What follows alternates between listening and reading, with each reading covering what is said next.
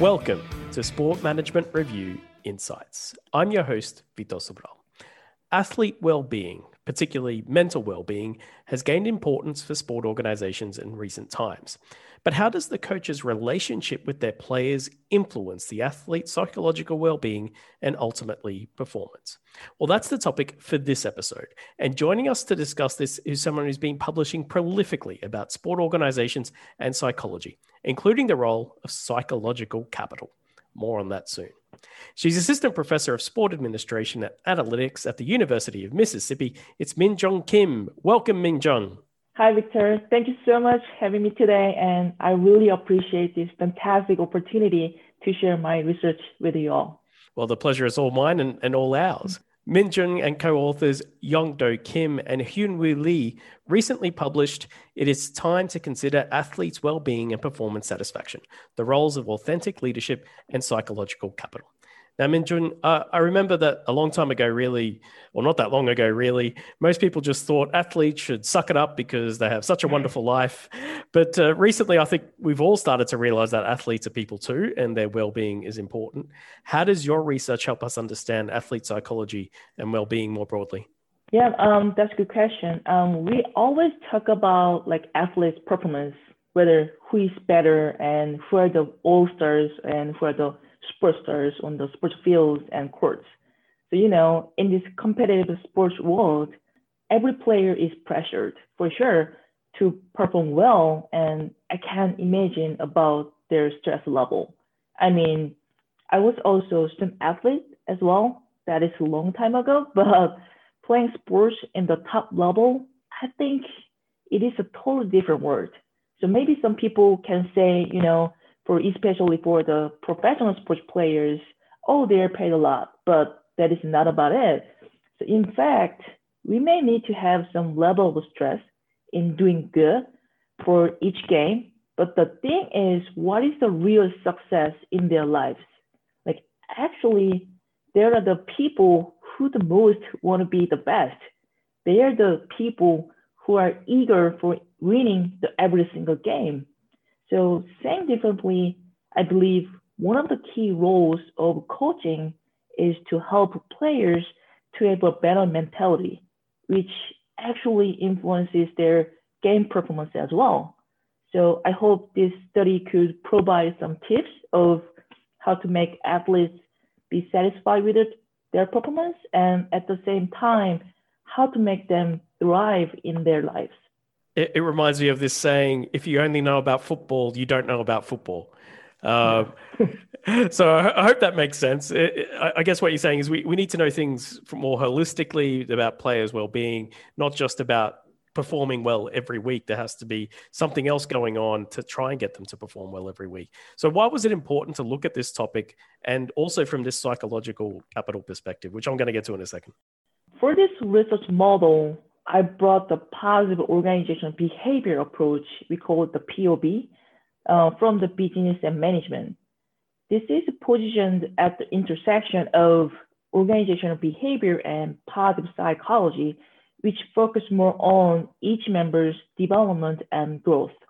So from this perspective, you know, finding and fixing weaknesses is not enough, but what the key is to value each member's strength building. So it is about what they are good at rather than just pointing out what they did wrong in the past within the sports teams.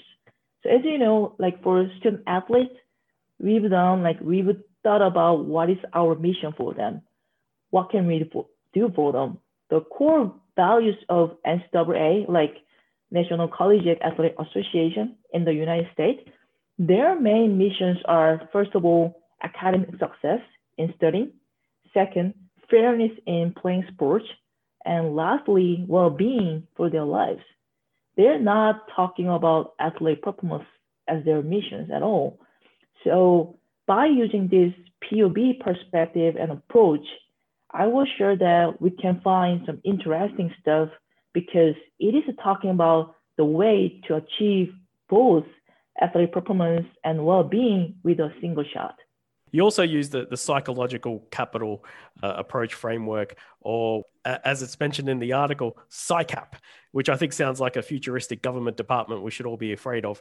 Um, but can you tell us what exactly PsyCap is and why it's useful when studying this area? Okay, um, I think I need to explain what the PsyCap is first. Okay, so in organizational behavior discipline, uh, we have looked for the roles of the human capital, like what you know, and then social capital, like who you know, right? But the psyche, which is psychological capital, is about who you are becoming. So seven years ago, I fell in love in this concept. So I tried to adapt this psyche into various sports settings, like for sports employees, for coaches, for referees, and for student athletes, like in this study. So I would define PsyCap as a positive developmental state in organizations from positive organizational behavior approach. And it has four subconstructs. We call them HERO, so H-E-R-O, by putting the first letters, such as hope, efficacy, resilience, and optimism. So for example, resilience is about bouncing back, like how quickly student athletes can overcome their failure in games and come back to the normal trainings. So in this study, exploring their psyche levels was very helpful to understand their abilities to like setting their challenging goals, being highly confident, like overcoming the losses or even slumps, and attributing positive events to the personal goals. So on top of that, it was also good to know about its role between coaches' leadership style and potential outcomes like their performance satisfaction and psychological well-being in the collegiate sports setting. It sounds like you found that theory that uh, I kind of experienced that when you find a theory that speaks to you and kind of speaks to your experience uh, mm-hmm. in in a professional world as well. Uh, you're like, oh yes, this is it. This is the thing I really like. So it sounds like that's that's what PsyCap was for you. Now, um, as part of this research, you recruited 224 intercollegiate athletes, like like you were. Um, having been one, I wonder, did that make it easier? Uh, and were, were they actually happy to take part? I know that these people, uh, student athletes in America, they're so busy. I think they have like 150 hour weeks with with just constant work. I mean, you know, there is no easy way to get the data, and it is always hard to ask for completing the long survey for nothing, right? So, we use several ways to recruit them. We contact uh, assistant coaches actually of each sports team in our school to distribute the online survey link with their athletes and email to academic advisors of several athletic departments in division one and two schools. And we also directly contacted student athletes to participate in our online survey. It was tough, but I received um, some really good feedbacks from the student athletes, and I want to share with you. Like one of them said it was a good chance for him to look back their lives as a student and at the same time as an athlete, even by just answering for those questions. So that actually made me feel great for conducting this research for them. I like how you went for the assistant coach. Like that's inside knowledge, right? You knew the head coach or, or some other position. They're not going to contact the athlete, but the assistant coach. That, that's that's it was a good move. I assume that was successful. Yeah, that was successful for them. Yeah. So you got surveys of 224 uh, intercollegiate athletes, uh, a mountain of data. I'm I'm sure. How did you go about analyzing that data? I think they went well, even though we didn't do the pilot test for this study um, to test uh, research hypotheses, you know, we used uh, structural equation modeling, SEM, and took some supplementary analysis for checking the mediating and moderating effects. I don't want to talk about boring statistical analysis stuff here, but the one thing we struggled with was the main factors like authentic leadership and PsyCap have their own subconstruct. So in other words, like before just evaluating the final research model, we needed to run multiple CFAs, like confirmatory factor analysis, to make sure whether each higher order construct was good to go in terms of reliability and validity issues. But overall, like three of us are very familiar with this type of data analytics. So it was very straightforward and convenient to check our findings each other and discuss how to interpret them. And what was the result of the analysis? What were the key findings here? First of all, we looked up and tried to find which coaching leadership style would be the best for the student athlete PsyCap. So among various leadership styles in sports, including charismatic, like transformational and servant leadership, we chose authentic leadership among head coaches as a predictor for the PsyCap. That's because, you know, authentic leadership is about to be true themselves. More specifically, um, they are aware of their values, knowledge, and strengths, and they also knew about like how their attitudes and behaviors are perceived by followers here by student athletes. So authentic leaders like coaches, they're not only being committed to follow development, but also pursuing high moral standards. So their openness and balanced processing like could shape each student athlete to have high level of PsyCap. Second, the findings indicate that you know student athletes PsyCap positively influence their performance satisfaction as we expected.